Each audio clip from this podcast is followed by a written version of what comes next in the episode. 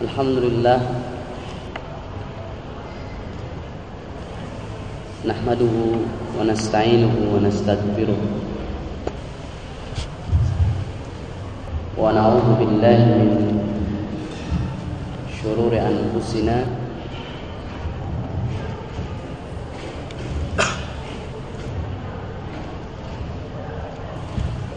ومن سيئات أعمالنا من يهده الله فلا مضل له ومن يضلل فلا هادي له. أشهد أن لا إله إلا الله وحده لا شريك له وأشهد أن محمدا عبده ورسوله. اللهم صل على محمد وعلى آل محمد كما صليت على آل إبراهيم إنك حميد مجيد. وبارك على محمد وعلى آل محمد كما باركت على آل إبراهيم إنك حميد مجيد. يا أيها الذين آمنوا اتقوا الله ittaqullaha haqqa tuqatih wa la tamutunna illa wa antum muslimun amma ba'du.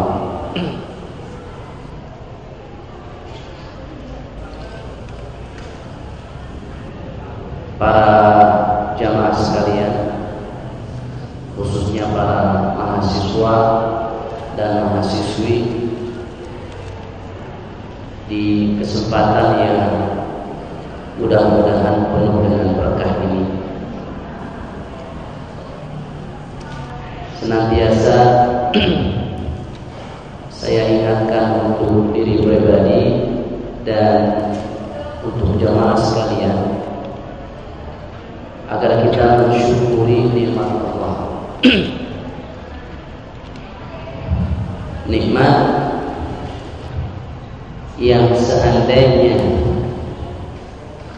kita menghitung-hitungnya niscaya kita tidak akan pernah mampu untuk menghitungnya. Allah Subhanahu wa taala menegaskan di dalam Al-Qur'an wa in ta'uddu ni'matallahi la tuhsuha Seandainya kalian menghitung-hitung nikmat Allah niscaya kalian tidak akan pernah mampu untuk menghitungnya Jika menghitungnya saja tidak mampu maka sebenarnya tidak akan ada juga di antara hamba Allah yang betul-betul mampu untuk mensyukuri nikmat Allah.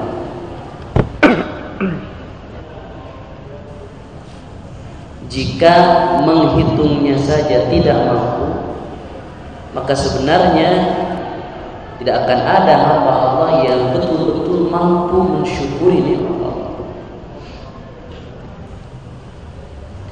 Karena asyukru awal manazil syukri awal tahapan kita bersyukur akan nikmat Allah adalah al-i'tiraf. Mengaku bahwa itu merupakan nikmat yang Allah berikan kepada kita. Dan tidak ada nikmat satupun yang didapatkan oleh seorang hamba melainkan itu dari Allah Subhanahu wa taala. Sebagaimana yang Allah Subhanahu wa taala firmankan wa ma bikum min ni'matin faminallah dan segala nikmat yang kau dapatkan itu semuanya dari Allah Subhanahu wa taala oleh karena itu maka setiap saat kita harus senantiasa mensyukuri nikmat yang Allah berikan kepada kita. Wabil khusus tentunya nikmatul Islam. Nikmat kita dijadikan oleh Allah sebagai seorang muslim. Karena sebagaimana Allah mampu menciptakan Firaun, Allah pun mampu menciptakan seseorang menjadi Firaun. Sebagaimana Allah Subhanahu wa taala mampu menjadikan iblis, Allah pun mampu menjadikan seseorang seperti iblis. Ini nikmat yang sangat besar. nikmat yang kedua yang sangat besar juga adalah nikmat sunnah. Nikmat di mana seorang muslim bisa menunaikan kewajibannya sebagai muslim sesuai dengan tuntunan Rasulullah sallallahu alaihi wasallam. Karena Islam itu adalah sunnah. Sunnah itu adalah Islam. Sebagaimana yang diungkapkan oleh Imam Al-Barbahari dalam kitabnya Syarh Sunnah. Islam itu adalah sunnah. Artinya seorang muslim tidak mungkin bisa menunaikan keislaman tanpa tuntunan Rasulullah sallallahu alaihi wa alihi wasallam. Para mahasiswa sekalian, tema yang akan kita bahas pada kesempatan sore hari ini judulnya manfaatkanlah masa muda sebelum tiba masa tua.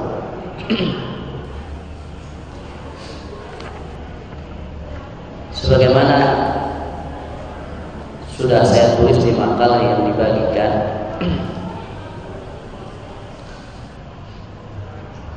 Di awal makalah ini saya bawakan sebuah hadis yang sahih diriwayatkan oleh Imam Al-Hakim dalam kitabnya Al-Mustadrak juga oleh ulama-ulama hadis yang lain dan hadis ini pun dikutip oleh Syekh Abdul Razak dalam kitabnya Min Wasaya As-Salam Lisyabab Nabi Shallallahu Alaihi Wasallam bersabda, "Irtanim khamsan qabla khamsin." Manfaatkanlah lima perkara sebelum tiba lima yang lainnya. Yang pertama, syababaka qabla haramik manfaatkanlah masa muda sebelum tiba masa tua. Yang kedua, wasihhataka qabla saqamik. Manfaatkanlah keadaan ketika kita sedang sehat sebelum tiba sakit. Wa ghina'aka qabla faqrik. Manfaatkanlah kaya sebelum fakir yang keempat wa faragha qabla syughlik manfaatkanlah waktu luang sebelum tiba kesibukan wa hayataka qabla mautik manfaatkanlah betul-betul kehidupan sebelum tiba kematian.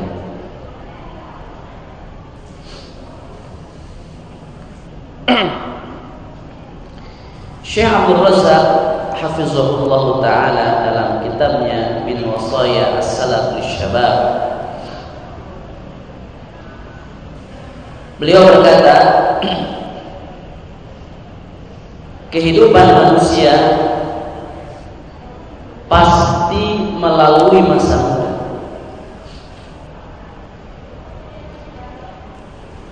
Jika seseorang dituntut untuk memanfaatkan hidupnya sebelum mati. Maka di antara kehidupannya adalah masa mudanya. Hanya saja Nabi Shallallahu Alaihi Wasallam menyebutkannya secara khusus. Hal itu karena agung dan pentingnya kedudukan masa muda. Maka tidak sepantasnya seseorang mengabaikannya. Maksudnya kalau seseorang hidupnya sampai ke masa tua pasti akan melalui masa muda sebenarnya cukup bagi Rasul Shallallahu Alaihi Wasallam untuk mengatakan maka manfaatkanlah hidupmu sebelum matimu karena di antara fase kehidupan adalah masa muda jadi Nabi seandainya mengatakan manfaatkanlah hidupmu sebelum matimu itu sudah cukup. Kenapa? Karena dalam kehidupan pasti ada fase kehidupan, ada fase masa muda. Ya, ada ada masa muda. Kalau seseorang misalnya sampai kepada masa tua pasti melalui masa muda. Lalu kenapa mau disebutkan secara khusus? Disebutkannya secara khusus itu menunjukkan pentingnya masa muda. Makanya kalau kalian belajar balaghah ah, di dalam ilmu ma'ani ada kaidah. Apa tuh dalam ilmu ma'ani? hmm? Dzikrul khas ba'da al-'am litafdiril khas atau dzikrul khas qabla al-'am litafdiril khas. Menyebutkan yang khusus setelah yang umum menunjukkan pentingnya yang khusus. Seperti dalam surah Al-Fatihah. Allah Subhanahu wa taala berfirman ya iyyaka na'budu wa iyyaka nasta'in. Kan gitu ya? Iyyaka na'budu ya Allah hanya kepadamu kami beribadah wa iyyaka nasta'in ya Allah hanya kepadamu kami memohon pertolongan padahal isti'anah adalah bagian daripada ibadah lalu kenapa disebutkan secara khusus karena pentingnya isti'anah sebagai bagian daripada ibadah. Bahkan inti ibadah adalah memohon pertolongan kepada Allah. Sehingga sehingga kesyirikan yang terjadi di kaum musyrikin dahulu itu di dalam masalah berdoa, memohon pertolongan kepada selain Allah Rabbul Alamin. Nah, di sini juga menyebutkan masa muda dalam hadis ini. Secara khusus itu menunjukkan pentingnya masa muda. Bahkan di dalam sebuah hadis baginda Nabi Shallallahu Alaihi Wasallam menyebutkan tujuh kelompok orang,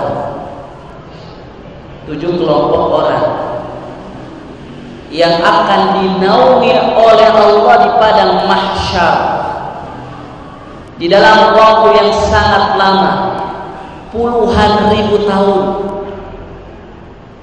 di antara tujuh orang itu siapa? Ah, siapa yang tahu?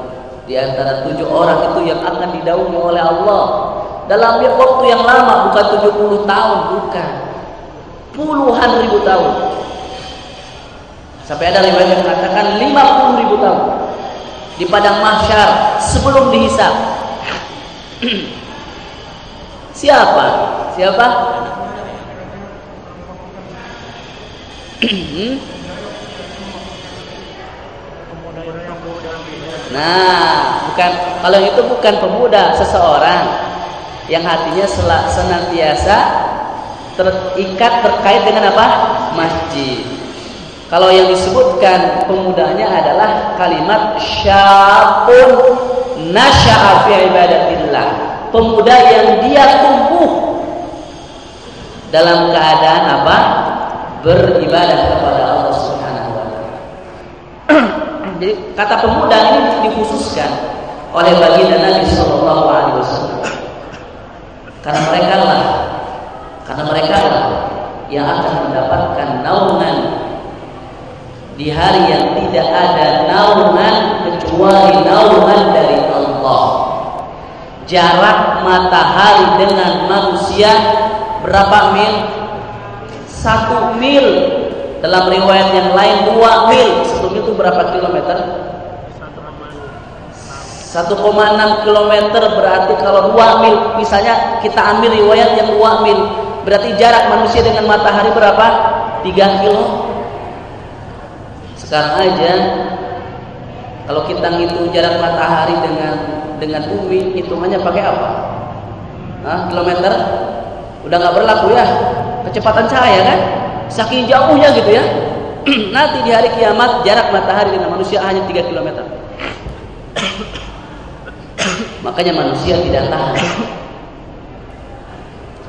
Manusia semuanya pergi datang kepada Nabi Adam minta syafaat.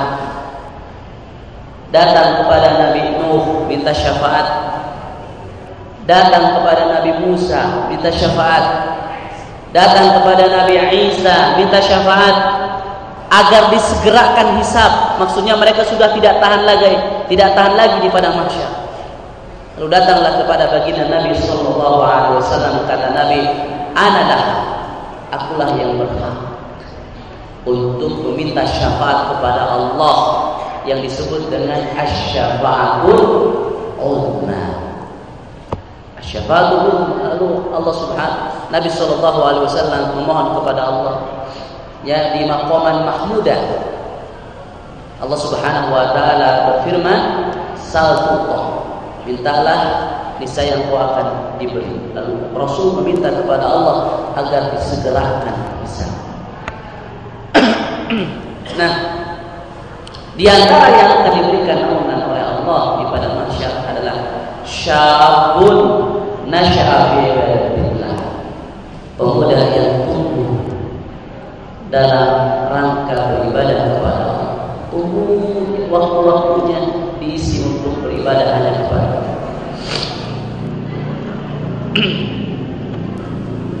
Masa muda adalah masa yang terjadi setelah masa kanak-kanak sebelum masa tua. Allah dalam Al-Quran menyebutkan perjalanan manusia yang melalui tiga masa dalam surah Ar-Rum surah ke-30 ayat 54 Allah berfirman Allahul ladzi khalaqakum min dha'fin thumma ja'ala min ba'di dha'fin quwwah thumma ja'ala min ba'di quwwatin dha'fan wa shaybah yakhluqu ma yasha' wa huwa al-'alimul qadir Allah Dialah yang menciptakan kamu dari keadaan lemah. Kemudian dia menjadikan kamu sesudah keadaan lemah itu menjadi kuat. Kemudian dia menjadikan kamu sesudah kuat itu lemah kembali dan berubah. Dia menciptakan apa yang dikehendakinya dan dialah yang maha mengetahui lagi maha kuasa. Jadi lemah, kuat, lemah. Lemah yang pertama masa kanak-kanak sampai dewasa. Kuat, nah itu masa muda.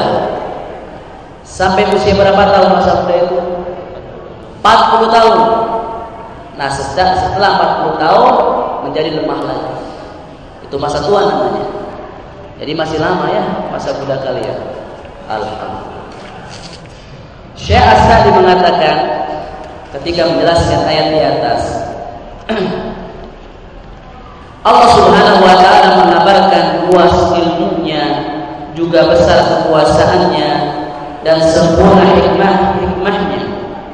Allah mengawal penciptaan manusia yang awalnya dalam keadaan lemah, mulai dari sperma menjadi alaqah, menjadi buah atau sekerat daging, sampai sempurna dan menjadi anak-anak. Dia pun tetap dalam keadaan lemah, Kemudian senantiasa Allah menambahnya kekuatan sedikit demi sedikit sehingga mencapai masa muda dan sempurnalah kekuatannya baik secara zahir maupun batin. Kemudian beralih ke tahap berikutnya yang kembali lemah berubah lagi tua. Jadi tiga fase kehidupan. Yang pertama kanak-kanak, yang kedua adalah masa muda, yang ketiga adalah masa tua. Jadi mulai dari dewasa, mulai dari mukallaf, mukallaf yang ditandai misalnya dengan dengan mimpi, dari mukallaf sampai usia 40 tahun. Itulah yang disebut dengan masa muda. Dan usia 40 tahun itu puncak kekuatan seseorang. Baik secara fisik maupun secara akal. Puncak kekuatan. Kalau puncak indahnya penampilan usia berapa tahun?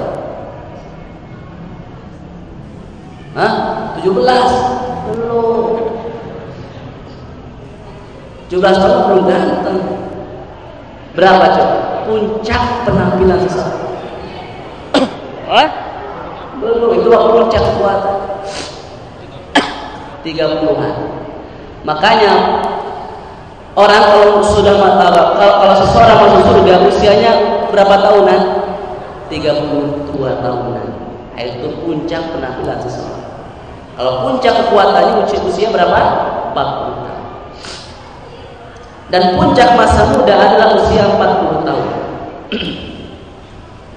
Hal itu sebagaimana yang difirmankan oleh Allah Subhanahu wa taala dalam surah Al-Ahqaf surah ke-46 ayat 13. الله سبحانه وتعالى berfirman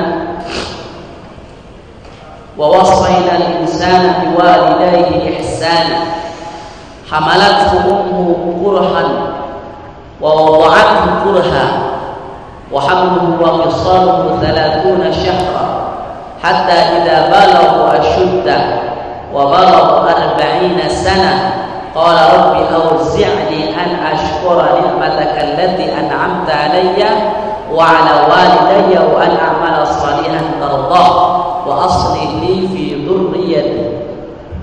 Fi dhurriyyati inni tubtu ilaik wa inni minal muslimin. Yang artinya kami perintahkan kepada manusia supaya berbuat baik kepada kedua orang tuanya yaitu ibu dan bapaknya. Ibunya mengandungnya dengan susah payah dan melahirkannya dengan susah payah Mengandungnya sampai menyapinya adalah 30 tahun. Mengandung menyusui sampai menyapinya adalah 30 bulan. 30 apa? Bulan. Berarti usia kehamilan wanita berapa bulan? Minimal. Mengandung dan menyapi 30 bulan. Berarti usia kehamilan seorang wanita minimal berapa bulan? Hah? 6. Kenapa? Kenapa 6 bulan? ya. Ah, sisanya 6 bulan. Ahsan. Betul. Gabungkan ayat ini dengan firman Allah wal walidatu yurdina auladahunna haulaini kamilaini. Dan ibu-ibu menyusui idealnya adalah dua tahun dua tahun berapa bulan? 24 bulan. Sementara kata Allah di sini ya hamil sampai menyapi berapa bulan? 30 30 dikurangi 24 berapa? 6 berarti usia minimal kehamilan 6 bulan. Walaupun yang biasanya berapa?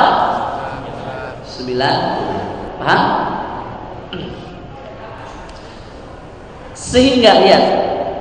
Sehingga apabila dia telah dewasa dan umurnya sampai 40 tahun sehingga apabila dia telah dewasa puncaknya masuk masuk dewasa di sini puncak dewasa. Dan umurnya sampai 40 tahun dia berdoa ya Tuhanku tunjukilah aku untuk mensyukuri nikmat Engkau yang telah Engkau berikan kepadaku dan kepada ibu bapakku dan supaya aku dapat berbuat amal soleh yang kau ridhai berilah kebaikan kepadaku dengan memberi kebaikan kepada anak cucuku sebagaimana ya orang tua menginginkan kebaikan dariku maka aku pun menginginkan kebaikan dari anak cucuku dan perbuatan baik yang kita lakukan kepada orang tua itu membuahkan perbuatan baik dari anak cucu Sesungguhnya aku bertaubat kepada engkau dan sesungguhnya aku termasuk orang-orang yang bersalah. Syekh As-Sa'di dalam kitabnya Taisirul Karim Rahman fi tafsir kalam Manan menjelaskan firman Allah Subhanahu wa taala yang artinya sehingga apabila dia telah dewasa dan umurnya sampai 40 tahun. Maksudnya kata Syekh Sa'di, maksudnya adalah sehingga dia telah mencapai puncak kekuatan, puncak masa muda dan puncak kesempurnaan akalnya. Berarti puncaknya syabab, puncaknya masa muda adalah 40 tahun. Jadi masa muda itu diawali dari seseorang itu balik sampai usia 40 tahun. Kalau sudah berjalan 40 tahun, tua, tua sudah mulai masuk kepada masa masa tua. Maka pada usia itu sudah mulai berubah. Jadi ada beberapa faidah penting yang saya sampaikan dari poin pertama ini tentang masa muda sebelum masa tua. Pertama, kedudukan masa muda yang yang begitu penting di dalam syariat Islam. Sehingga Nabi menyatakan tadi, tadi khamsan qabla khamsin syababaka qabla haramik. Manfaatkanlah yang lima sebelum yang lima. Yang pertama masa muda sebelum datang masa tua. Kemudian di antara dalil yang menunjukkan pentingnya masa muda adalah hadis Nabi Wasallam yang sahih yang menjelaskan tentang tujuh kelompok yang akan dinaungi oleh Allah Subhanahu Wa Taala di hari kiamat di padang mahsyar. Di antaranya adalah syabun nasya'a fi ibadatillah. Sekaligus kalimat syabun nasya'a fi ibadatillah bahwa bahwa Seorang pemuda harus betul-betul memanfaatkan, memanfaatkan masa mudanya untuk beribadah kepada Allah Subhanahu wa taala. Itu dua poin penting yang yang ketiga yang ketiga tentang uh, usia masa muda dimulai dari balik sampai usia 40 tahun. Poin yang selanjutnya manfaatkan untuk ilmu.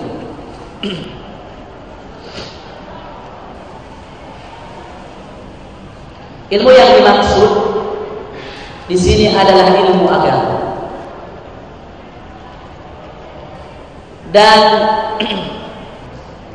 jika kita mendapatkan dalil dalam Al-Qur'an maupun sunnah Nabi sallallahu alaihi wasallam yang memuji kata ilmu maka yang dimaksud dengannya adalah ilmu agama ilmu agama. Dalilnya apa? Di antaranya Surah Toha ayat 114.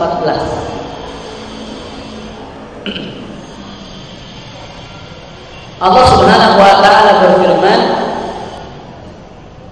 "Wa qul rabbi zidni ilman." Waqul dan katakanlah oleh Muhammad ini perintah Allah kepada Nabi Muhammad sallallahu alaihi wasallam. Rabbi zidni ilman ya Allah tambahkanlah aku ilmu. Rabbi zidni ilman tambahkanlah aku ilmu. Jadi Nabi diperintahkan oleh Allah untuk berdoa agar ditambahkan apa? ilmu dan agar berusaha untuk tambah ilmu nah pertanyaannya ilmu dalam ayat ini maksudnya apa? ilmu yang Nabi diperintahkan agar memohon tambahan kepada Allah ilmu apa? Nah, dijelaskan oleh Al-Hafidh Ibnu Hajar Al-Asqalani dalam kitabnya Fathul Bari beliau mengatakan bahwa ilmu yang dimaksud adalah ilmu yang dengannya seseorang bisa mendekatkan diri kepada Allah ilmu yang dengannya seseorang mengetahui perkara yang halal dan haram ilmu yang bersumber kepada pemahaman Al-Quran dan hadis Nabi Sallallahu Alaihi Wasallam. Dalil yang lainnya dalil lainnya. Baginda Nabi Sallallahu Alaihi Wasallam pertama kali datang ke Madinah. pertama kali datang ke Madinah mendapati para petani kurma yang mengawinkan kurma jantan dan kurma betina. Kata Nabi Shallallahu Alaihi Wasallam, tahu usah dikawin-kawin. Akhirnya para petani itu nurut kepada ucapan Nabi. Esok harinya atau beberapa hari kemudian ternyata kurmanya rusak. Datanglah mereka kepada baginda Nabi Shallallahu Alaihi Wasallam melaporkan hal itu. Apa komentar Nabi? Hah? Ada yang tahu? Gimana?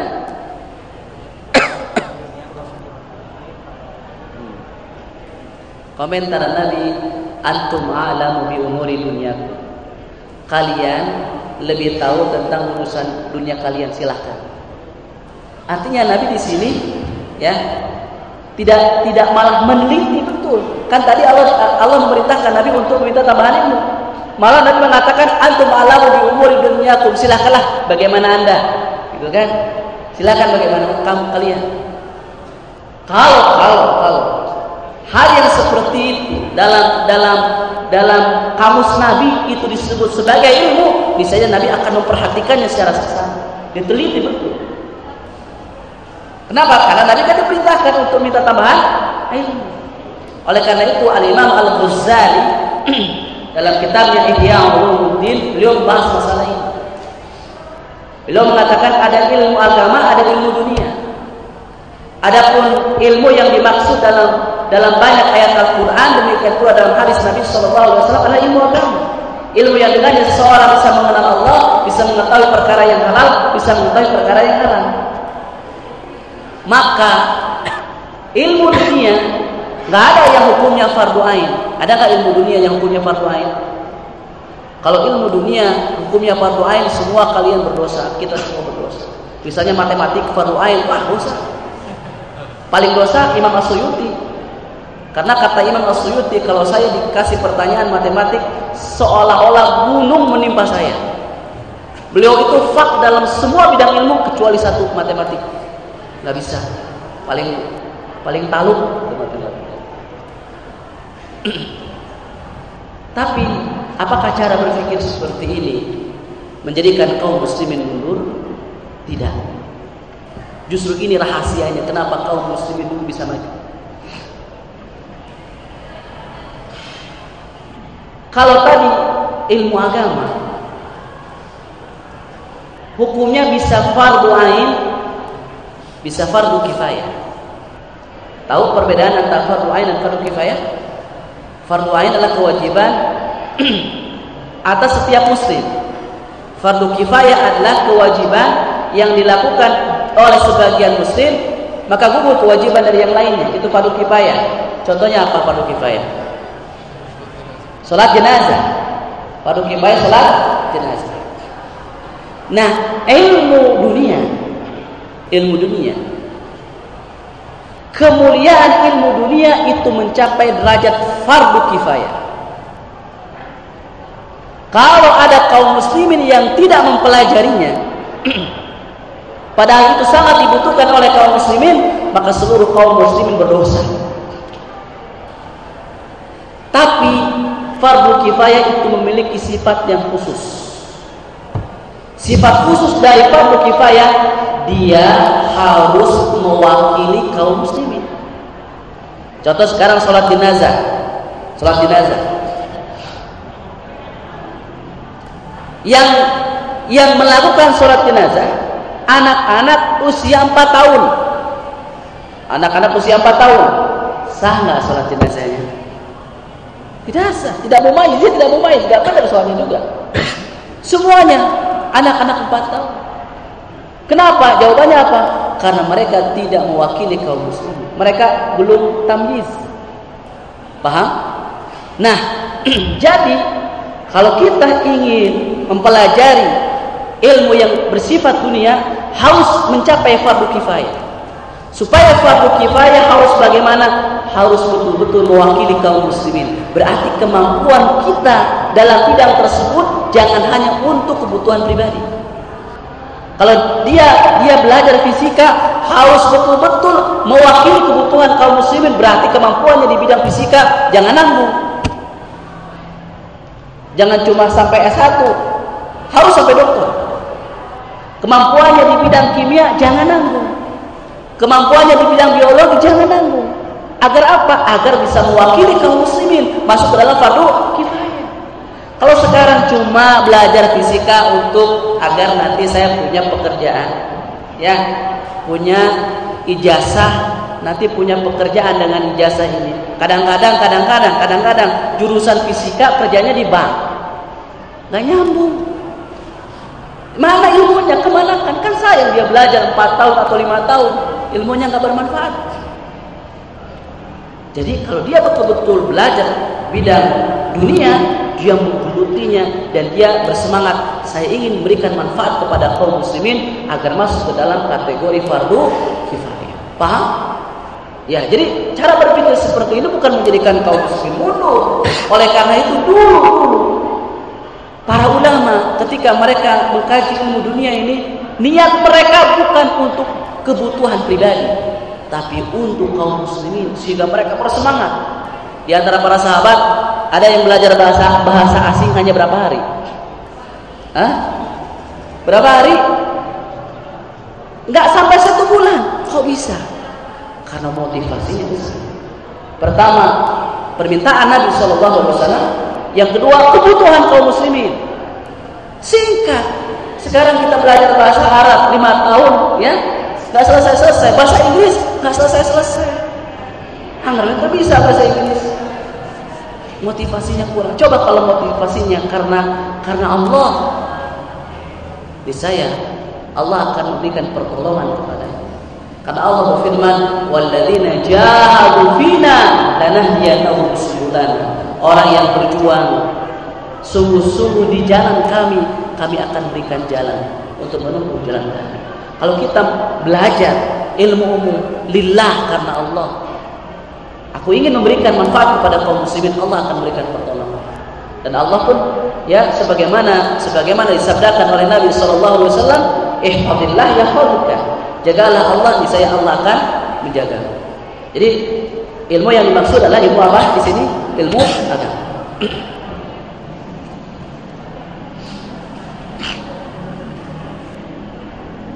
Seorang sahabat Nabi Shallallahu Alaihi Wasallam, yakni Abu Sa'id Al Khudri radhiyallahu taala, jika melihat seorang pemuda, beliau berkata, Marhaban bi wasiyati Rasulullah sallallahu alaihi wasallam.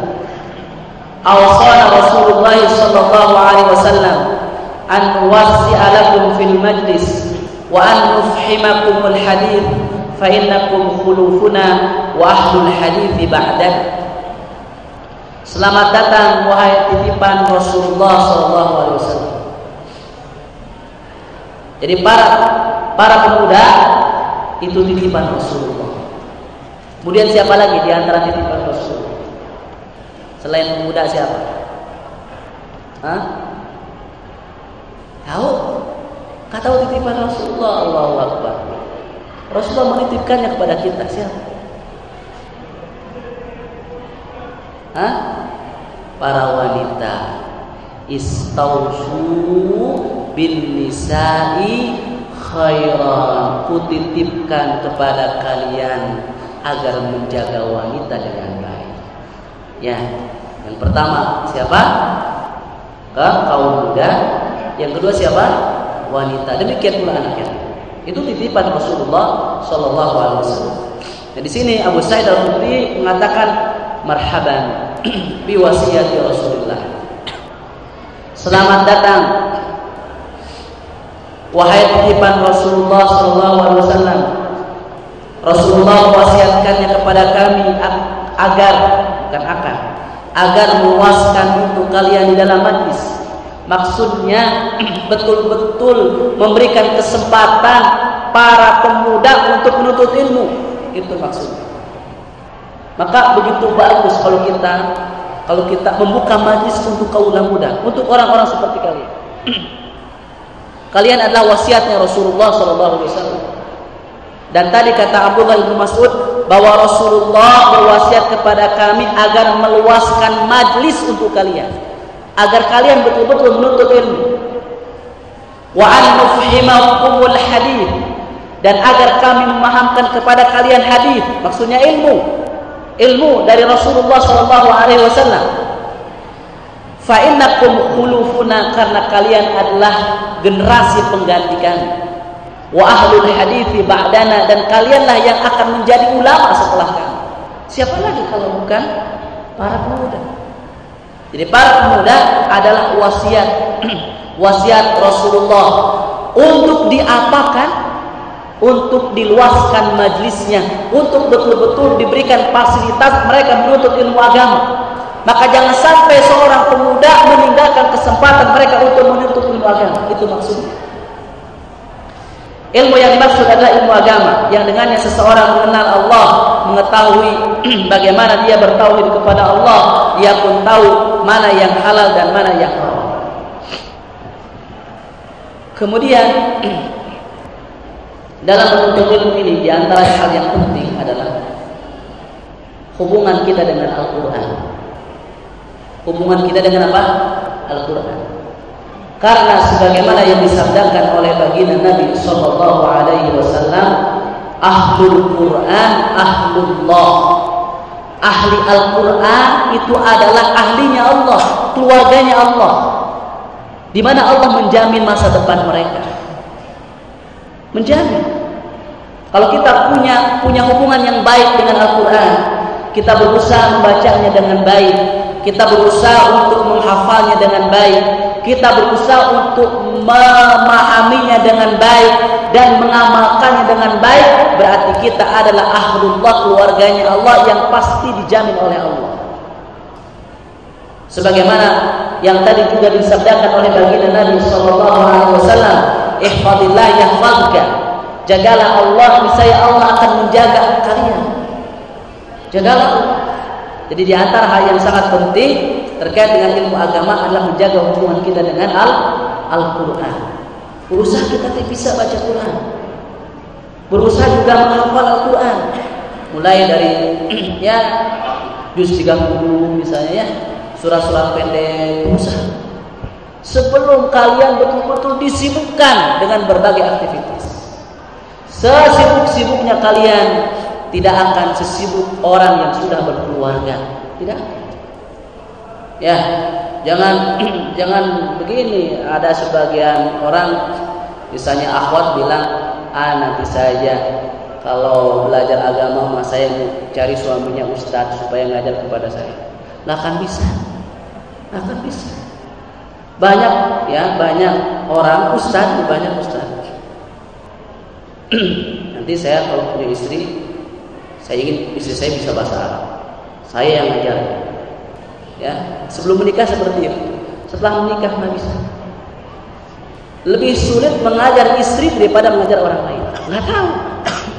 Ya, karena sama istri mah nggak bisa serius. Nggak pernah bisa serius. Ya, eleh setelah ini. Ya kan kita ingin seperti singa kan? Betul kan? Laki-laki ingin seperti singa. Singa itu tidak pernah takut pada siapa pun kecuali pada istrinya, pada pasangannya. Baik. Nabi Shallallahu Alaihi Wasallam. Jadi anda adalah singa. Nabi Shallallahu Alaihi Wasallam bersabda, "Wa majtama'a qaumun fi baitin min buyutillah yatluna kitab Allah wa yatadarasunahu bainahum إلا نزلت عليهم السكينة وغشيتهم الرحمة وحفتهم الملائكة وذكرهم الله في من عنده ومن بطأ به عمله لم يسرع به نسبه dan tidaklah satu kaum berkumpul di rumah di antara rumah-rumah Allah. Rumah Allah itu maksudnya apa? Masjid. Mereka membaca Al-Quran dan mempelajari Al-Quran kecuali turun untuk mereka ketenangan. As-sakinah artinya apa? Ketenangan. Ada keluarga sakinah ya. keluarga yang diberikan oleh Allah ketenangan. Kalau ada keluarga berharap untuk mendapatkan keluarga sakinah, tapi tapi males datang ke majlis ilmu, itu namanya menghayal. Karena sakinah itu turunnya di mana? Di majlis ilmu. Lihat hadis ini. Majtama qaumun fi baitin min buyutillah yatluna kitab Allah wa yatadarasunahu bainahum illa nazalat alaihimus sakinah. Tidaklah satu kaum mereka berkumpul di rumah di antara rumah-rumah Allah. Mereka membaca Al-Quran, mengkaji isi kandungan Al-Quran kecuali turun kepada mereka as-sakinah ketenangan. Maka kalau kita ingin mendapatkan keluarga yang sakinah, kita harus memiliki semangat untuk mendatangi majlis ilmu. Seluruh anggota keluarga kita disemangati untuk hadir di majlis ilmu. Karena di situlah Allah menurunkan as-sakinah. Wa rahmah. Allah pun meliputi di majlis tersebut dengan rahmat Allah. Dan ingat, seluruh kemudahan yang kita dapatkan dalam kehidupan ini, baik kehidupan dunia maupun kehidupan akhirat itu adalah efek daripada rahmat rahmat Allah Subhanahu wa taala. Wa hafatuhumul malaika. Kemudian majlis tersebut dikelilingi oleh para malaikat.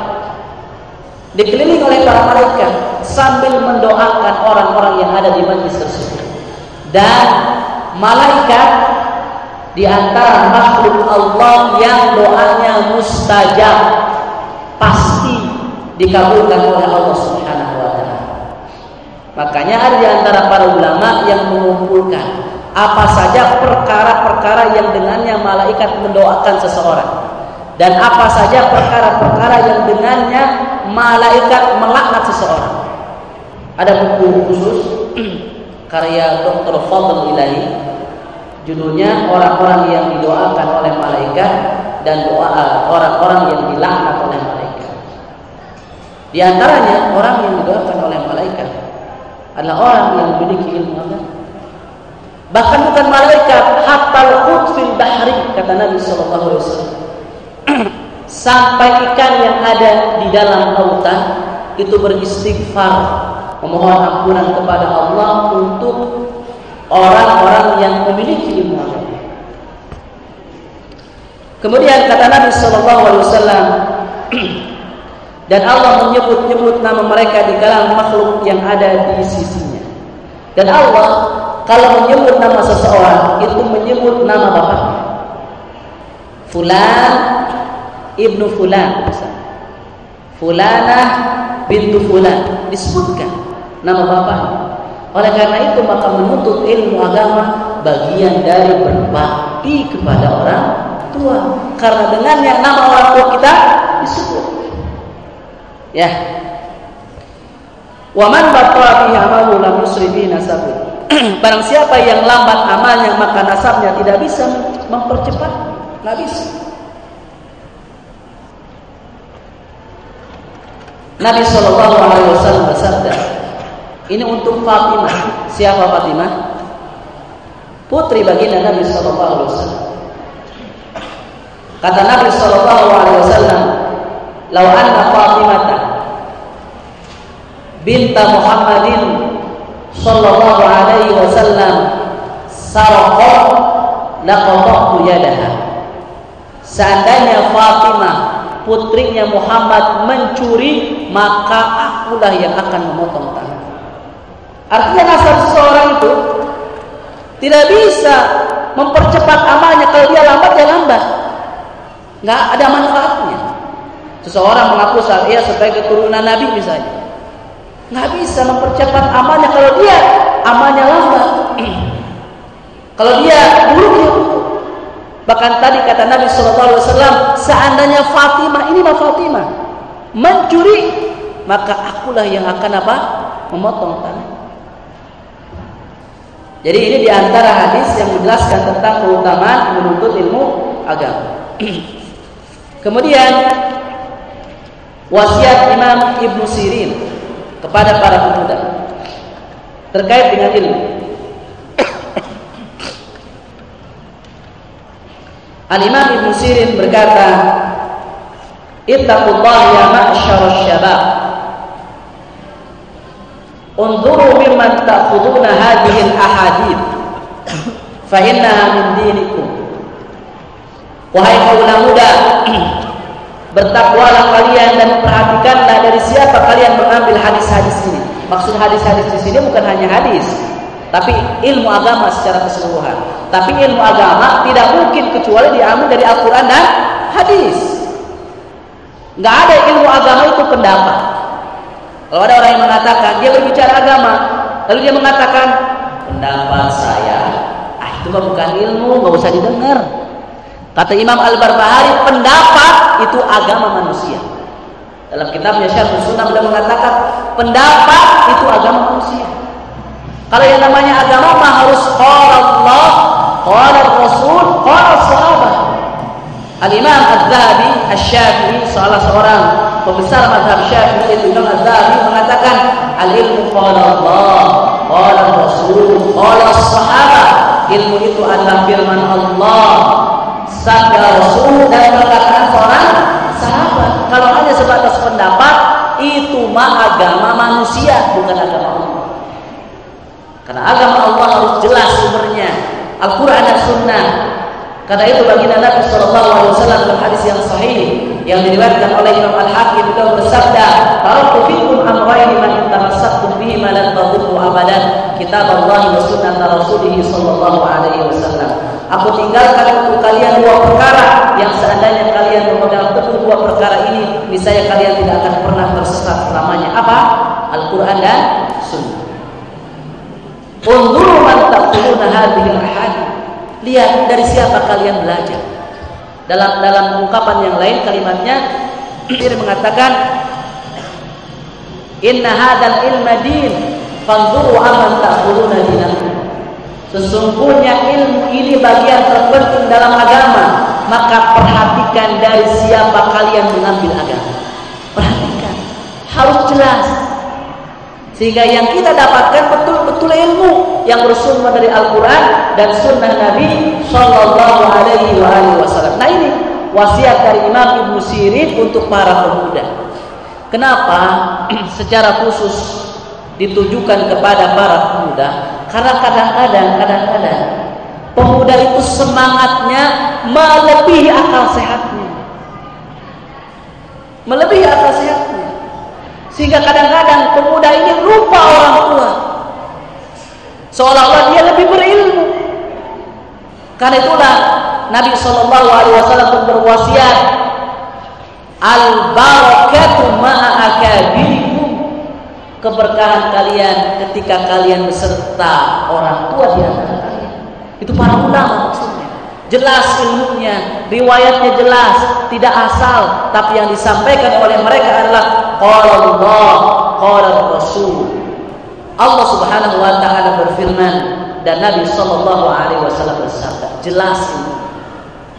Nah, kalian sebagai kaula muda jangan sembarang mengambil harus jelas. Setiap perkataan yang disampaikan harus betul-betul berdasarkan dalil. Al Imam Abu Hanifah. Tahukah kalian siapa Imam Abu Hanifah? Orang yang kecerdasannya, kata para ulama, seandainya Imam Abu Hanifah mengatakan tiang ini roti, niscaya orang akan percaya. Karena kuat, kuat beliau berargumentasi. Apa kata Imam Abu Hanifah? La ta'khudhu anni qabla an ta'rifu min ayna ji'tu. Jangan sekali-kali kalian mengambil dari maksudnya ilmu dari sebelum kalian tahu dari mana sumbernya. Nah, ketika kita tolak ilmu menuntut ilmu harus kritis. Ini sumbernya apa? Dari mana? Apakah ada firman Allah yang mengatakan demikian? Apakah ada hadis Nabi yang mengatakan demikian? Kalau ada hadis Nabi yang mengatakan demikian, apakah hadisnya sahih? Kalau betul-betul hadisnya sahih, apakah maknanya demikian? Harus seperti itu. Apalagi kalian sebagai pelajar. Pelajar, urusan dunia saja kan harus teliti, betul nggak? Harus teliti. Kalian belajar ilmu dunia betul-betul diteliti. Mengumpulkan data, lalu dibandingkan datanya. Apalagi urusan agama. Urusan agama itu urusan kehidupan kita yang langgeng nanti. Karena itulah Al-Imam Sirin mengatakan, "Inna hadzal ilma din fanzuru amman ta'khuduna dinakum." Harus jelas belajar. Kemudian belajar agama. Jangan ngasal. Jangan hanya tematis, tapi harus terus betul-betul secara sistematis. Kalian belajar ilmu dunia saja ada kurikulumnya, apalagi belajar ilmu agama. Harus dari awal kalian harus bisa baca Quran. Kalian juga harus memahami mana-mana Al-Quran. Kalian juga harus memahami bagaimana kita bertauhid kepada Allah, akidah kita kepada Allah. Runut mulai dari definisi akidah itu apa, tauhid itu apa, maksud iman kepada Allah itu bagaimana, maksud iman kepada malaikat itu bagaimana, iman kepada kitab bagaimana dan seluruh rukun iman harus paham. Dan nggak boleh kita boleh tentang rukun iman nggak boleh. Nggak boleh hanya tahu rukun iman ada enam nggak boleh. Apa maksud iman kepada kitabullah? Itu wajib setiap muslim. Wajib. Demikian pula harus tahu bagaimana kita beribadah kepada Allah. Kalau kita sholat, apakah sholat kita ini sudah sesuai dengan apa yang diajarkan oleh baginda Nabi Sallallahu Alaihi Wasallam? Harus sesuai. Allah Subhanahu wa taala berfirman, "Wa ma atakumur rasulu fakhudhuh wa ma nahakum anhu fantahu." Apa yang dibawa oleh Rasul harus kalian ambil. Berarti kita harus tahu apa yang dibawa oleh Rasulullah terkait dengan apa praktek sholat Rasulullah bagaimana. Puasanya Rasulullah bagaimana. Padahal inilah tujuan utama Allah menciptakan kita sebagaimana yang Allah Subhanahu wa taala firmankan dalam surah Ad-Dariyat, "Wa ma khalaqtul jinna wal insa illa liya'budun." Kata Allah, "Tidaklah aku menciptakan jin, tidak pula aku menciptakan manusia kecuali agar mereka betul-betul beribadah kepada Dan syarat ibadah ada dua. Pertama ikhlas, yang kedua mutabaah harus sesuai dengan tuntunan baginda Nabi Shallallahu Alaihi Wasallam. Oleh karena itu Nabi mengancam dalam sebuah hadis yang sahih yang diriwayatkan oleh Imam Al Bukhari dan Muslim, "Man amila amalan laisa alaihi amruna fahuwa Barang siapa yang melakukan satu amalan ibadah tapi tidak sesuai dengan tuntunanku, fahuwa maka amal itu ditolak. Ditolak, tidak akan diterima oleh Allah. Ya, jadi harus jelas. Amr bin Qais rahimahullah berkata, pemuda itu tumbuh. Pemuda sifatnya apa? Tumbuh sampai puncaknya usia berapa tahun tadi? 40 tahun baru setelah itu turun. Jika ia lebih memilih duduk-duduk bersama ahli ilmu, maka dia akan selamat. Kalau seorang seorang pemuda di masa di masa tumbuhnya senang duduk dengan para ulama, senang duduk di majlis ilmu, dia akan selamat. Jika dia lebih memilih yang lainnya, memilih duduk dengan orang yang tidak jelas, maka dia akan celaka. Karena itu, sahabat Ali radhiyallahu taala pernah memberikan wasiat kepada muridnya yaitu Umair bin Ziyad Beliau mengatakan ya Umail an-nasu Wahai Umail manusia itu hanya ada tiga. Yang pertama alim rabbani, orang yang berilmu yang rabbani, memiliki kemampuan untuk mendidik. Yang kedua, yang kedua, kata Ali radhiyallahu taala muta'allimun ala sabilin najah. Seorang penuntut ilmu yang ada di atas jalan keselamatan. Memang dia tidak memiliki keilmuan seperti golongan pertama sehingga dia bisa mendidik manusia. Tapi dia punya semangat untuk menuntut ilmu. Dan menuntut ilmu itu di antara sebab sehingga Allah tidak meminta pertanggungjawaban kepada kita ketika kita bodoh dalam perkara yang kita tidak tahu. Bodoh itu ada dua macam. Bodoh ada berapa? Dua macam. Maksudnya dilihat dari sebabnya. Dilihat dari bentuknya juga ada dua. Dilihat dari sebabnya, bodoh ada dua macam. Bodoh yang pertama, orang bodoh setelah dia berusaha. Dia datang ke majlis ilmu, dia belajar, tapi ada satu masalah dia tidak tahu dan dia salah. Nah, yang seperti inilah yang dimaafkan oleh Allah karena dia sudah berusaha. Allah Subhanahu wa taala berfirman, "La yukallifullahu nafsan illa usaha. Allah tidak memberikan beban atas satu jiwa kecuali sesuai dengan kemampuannya. Dia sudah berusaha. yang seperti ini dimaafkan. Yang kedua, bodoh yang tidak dimaafkan. Yaitu dia bodoh karena dia tidak mau menuntut ilmu agama. Yang seperti ini tidak dimaafkan. Bahkan dia termasuk orang yang berpaling dari agama.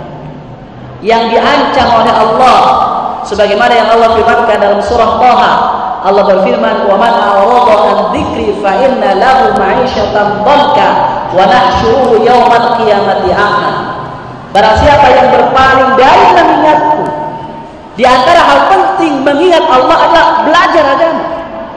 Dia berpaling enggak mau belajar agama. Fa'inna lahu ma'isyatan dhanka maka baginya kehidupan yang sempit wa nahsyuruhu yaumal qiyamati a'ma dan kami akan mengumpulkan orang-orang seperti itu dalam keadaan buta di pada mahsyar. Nauzubillah tsumma naudzubillah min Kemudian bodoh dilihat dari bentuknya ada dua. Yang pertama jahlun basir. Bodoh sederhana. Bodoh sederhana yaitu orang yang bodoh tapi dia tahu bahwa dirinya apa? Bodoh. Nah itu bodoh apa? Sederhana. Yang kedua jahlul murakkab. Bodoh bertingkat yaitu orang bodoh dan dia tidak tahu bahwa dirinya apa? Bodoh. Seperti orang yang berbicara agama ngasal. Ngasal aja Ah, itu bodoh bertingkat itu namanya. Seperti orang yang mengatakan kalau orang berjenggot itu orang bodoh, tambah panjang jenggotnya tambah bodoh. Nah orang yang mengatakannya jalur murakkab. Bodoh bertingkat ya. Bagaimana? Tidak disebut bodoh bertingkat sementara yang memberitakan berjenggot siapa? Nabi. Sementara, sementara Nabi berjenggot atau tidak? Berjenggot. Sahabat berjenggot apa tidak? Berjenggot. Imam Syafi'i berjenggot apa tidak? Berjenggot. Ada seorang pemuda datang kepada seorang mufti di Mekah. Syekh, saya seseorang yang bermadhab syafi'i. Saya ingin bertanya kepadamu. Mufti itu mengatakan, kamu bukan madhab syafi'inya. Syekh, wallahi saya madhabnya syafi'inya. Kata mufti, kamu bukan bermadhab syafi'inya. Karena Imam Syafi'i berjenggot dan memerintahkan jenggot, sementara Anda tidak. Ya kan?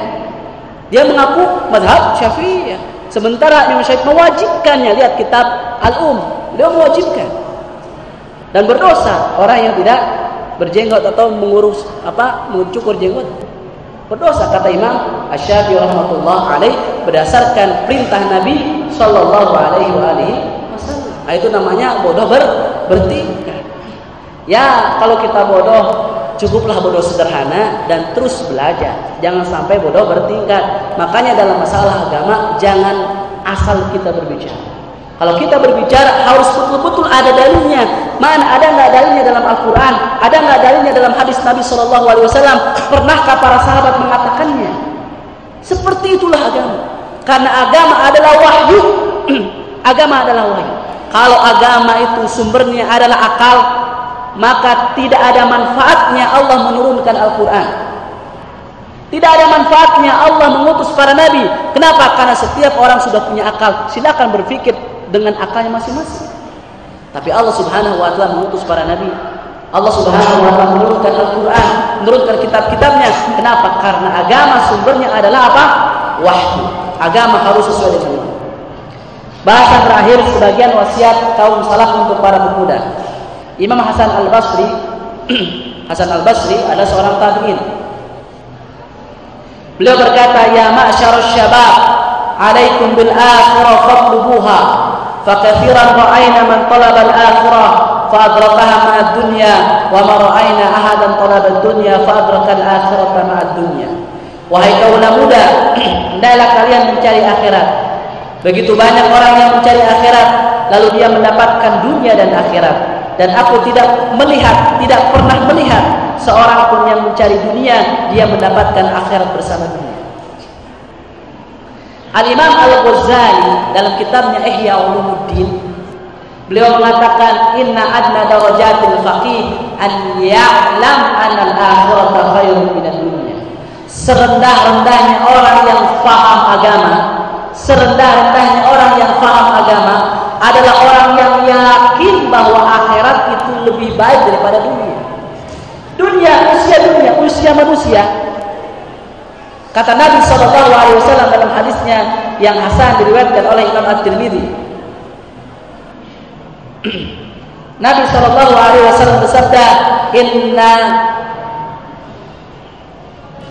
A'mar inna a'mar ummati ma baina sittina wa sab'in. Sesungguhnya usia umatku antara 60 sampai 70 tahun. Jarang orang yang lewat 70 tahun. Berarti usia dunia sangat singkat. Kalau kita bandingkan, kita bandingkan usia akhirat. Kehidupan akhirat di padang mahsyar sebelum dihisab itu 50 ribu tahun. Setelah dihisab, setelah dihisab jarak antara orang-orang muhajirin yang kaya dengan orang-orang muhajirin yang miskin jaraknya ya itu 500 tahun. Jadi orang-orang miskin dari kalangan muhajirin lebih dulu masuk surga. Baru 500 tahun kemudian orang-orang kaya dari kalangan muhajirin. Lalu kapan kita? Berapa ratus tahun jaraknya? Itu setelah dihisab. Sebagaimana disabdakan oleh Nabi Shallallahu Alaihi Wasallam dalam hadis riwayat Imam Ibnu Majah. Jadi lama kehidupan akhirat itu. Makanya Nabi Shallallahu Alaihi Wasallam pernah membandingkan kehidupan dunia dengan akhirat seperti seseorang yang mencelupkan jarinya di samudra luas. Dia angkat jarinya, lalu tetesan air itulah dunia. Sementara air yang ada di samudra luas adalah akhirat Lalu apa? Ar, apa lalu apa harganya dunia? Artinya dunia. Setetes dibandingkan dengan apa? Air di luasnya samudra. Maka orang yang cerdas, orang yang cerdas, kata Nabi Shallallahu Alaihi Wasallam, orang yang banyak ingat mati dan orang yang paling mempersiapkan diri untuk kehidupan setelah mati. Ulaikal akyas, ulaikal akyas, ulaikal akyas. Itulah sejatinya orang yang cerdas. Tiga kali Nabi Shallallahu Alaihi Wasallam. Sementara orang yang lupa akhirat, lupa akhirat itu sebodoh-bodohnya manusia. Mana bisa kita mengorbankan kehidupan yang begitu lama, bahkan tidak ada ujung dengan kehidupan yang begitu singkat kalau kita sampai 70 tahun. Berapa banyak orang yang kurang dari umur 70 tahun. Makanya begitu banyak di dalam Al-Quran Allah berfirman, "Walal akhiratu khairun laka minal ula" dengan ayat-ayat yang semakna dengannya. Sungguh akhirat itu jauh lebih baik daripada dunia. Tapi bukan berarti kita nggak boleh menjadi orang kaya. Enggak. Nabi Shallallahu Alaihi Wasallam menyatakan, "La ba'sa bil ghina Tidak apa-apa jadi orang kaya. Tapi bagi orang yang bertakwa, jadi kalau ada orang kaya, dia tidak bertakwa, pasti ada apa? Pasti. Yang mengatakannya siapa? Nabi Shallallahu Alaihi Wasallam. Dia di kalangan para sahabat banyak sahabat yang kaya. Abu Bakar As-Siddiq orang kaya. Utsman bin Affan orang kaya. Abdurrahman bin Auf orang kaya. Dan masih banyak sahabat-sahabat yang lain. Tapi dunia hanya ada di genggaman tangan, tidak pernah menyentuh hati mereka. Karena fokus hidup mereka adalah akhir. Ah inilah eh, ya materi yang bisa saya sampaikan pada kesempatan yang bawah ini insya Allah Taala kalau ada pertanyaan kami bisa. Tapi saya punya waktu tadinya hanya jam 5 nih. Jadi saya punya waktu hanya sampai jam 5 15 menit ya mohon maaf kalau saya tidak bisa menjawab semua pertanyaan.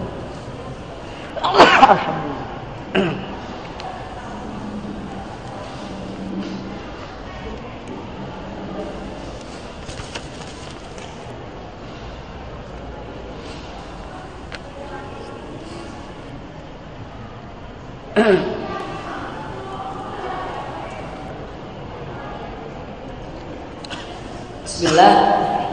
Mohon izin bertanya Ustaz Salah satu indikator kualitas pemuda adalah lewat prestasi dan lomba-lomba Dan terkadang motivasi untuk berprestasi dalam lomba tersebut adalah untuk mengangkat nama baik Islam Agar tak dicibir hanya diam saja atau judi. Dan kita tahu bersama bahwa banyak lomba saat ini statusnya menjadi haram karena adanya uang pendaftaran yang menjadi hadiah. Bolehkah kita mengutamakan nama baik umat Islam serta menyampingkan status haram lomba tersebut? Bolehkah kita memaksakan diri ikut dalam lomba tersebut untuk menjaga nama baik Islam? Al-Islam ya'lu wa Islam itu tinggi dan tidak akan ada yang bisa mengungguli Islam. Wal Islam la yahtaju ila ma yukhaliful Islam. Islam selamanya kemuliaannya tidak membutuhkan sesuatu yang menyelisih Islam. Oleh karena itu ada kaidah al-ghayah la tubarrirul wasilah. Pan tidak menghalalkan segala cara. Tadi tujuannya kita ingin mengangkat Islam, tapi dengan cara yang haram, itu melakukan judi. Itu kan judi ikut perlombaan, lalu kita bayar, itu kan judi.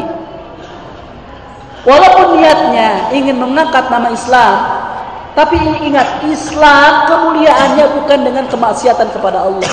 Dan ingat tujuan tidak menghalalkan segala cara. Gak usah kita ikut. Ya,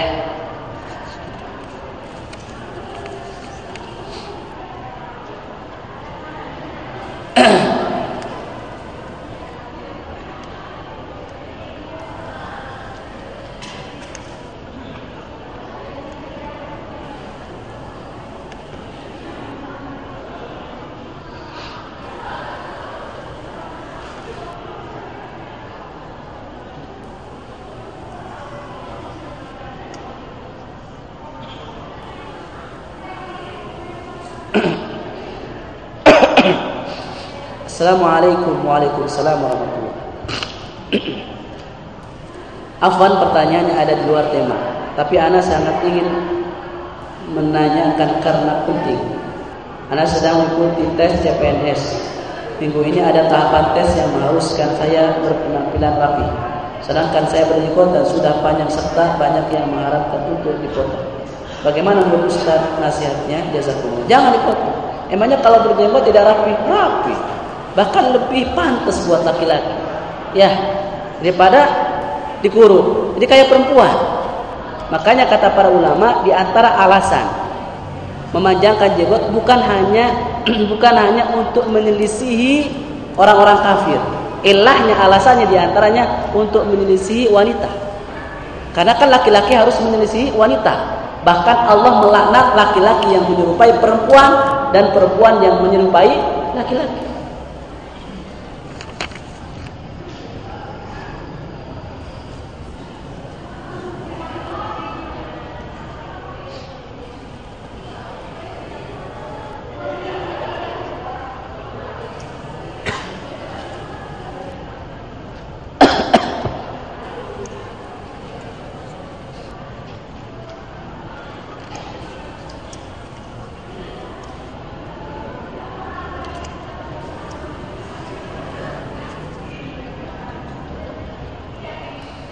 Ustaz, saya pernah tidur siang. Kemudian mimpi buruk padahal sudah baca zikir pagi. Itu kenapa Ustaz? Kenapa? Karena setan. Makanya kalau kita mimpi, maka kita harus harus apa? Berta'awudz. A'udzu minasyaitonir rajim. Ini saja mungkin yang bisa saya jawab. Mohon maaf ya. Mudah-mudahan apa yang saya sampaikan bermanfaat dan ya mudah-mudahan jika Allah memberikan kesempatan kita bisa lagi mengkaji dan ini hanya hanya sebatas motivasi saja. Kalau kajian secara khusus ya, kita harus ngaji kitab, ngaji kitab, ngaji kitab para ulama. Dan kalau mengaji kitab, saya sarankan jangan jangan ulama-ulama sekarang. Ulama-ulama yang zaman dulu. Ulama-ulama yang tahun 300 Hijriah Karena kadang-kadang kalau ulama-ulama sekarang banyak tuduhannya. Tapi kalau ulama-ulama zaman dulu, ulama yang yang sudah seribu tahun yang lalu, insya Allah keasliannya mendekati apa yang disampaikan oleh Rasulullah Shallallahu Alaihi Wasallam. Jadi ini mah hanya sebatas motivasi. Kalaupun nanti kita kajian lagi, saya sangat berharap kajiannya kita. Kita ngaji kita betul-betul runut ya dari hal yang sangat dibutuhkan oleh kita sebagai seorang muslim. Mudah-mudahan sekali lagi apa yang saya sampaikan bermanfaat. Wa akhiru da'wana alhamdulillahi rabbil alamin. Subhanallahumma bihamdika asyhadu an la ilaha illa anta astaghfiruka.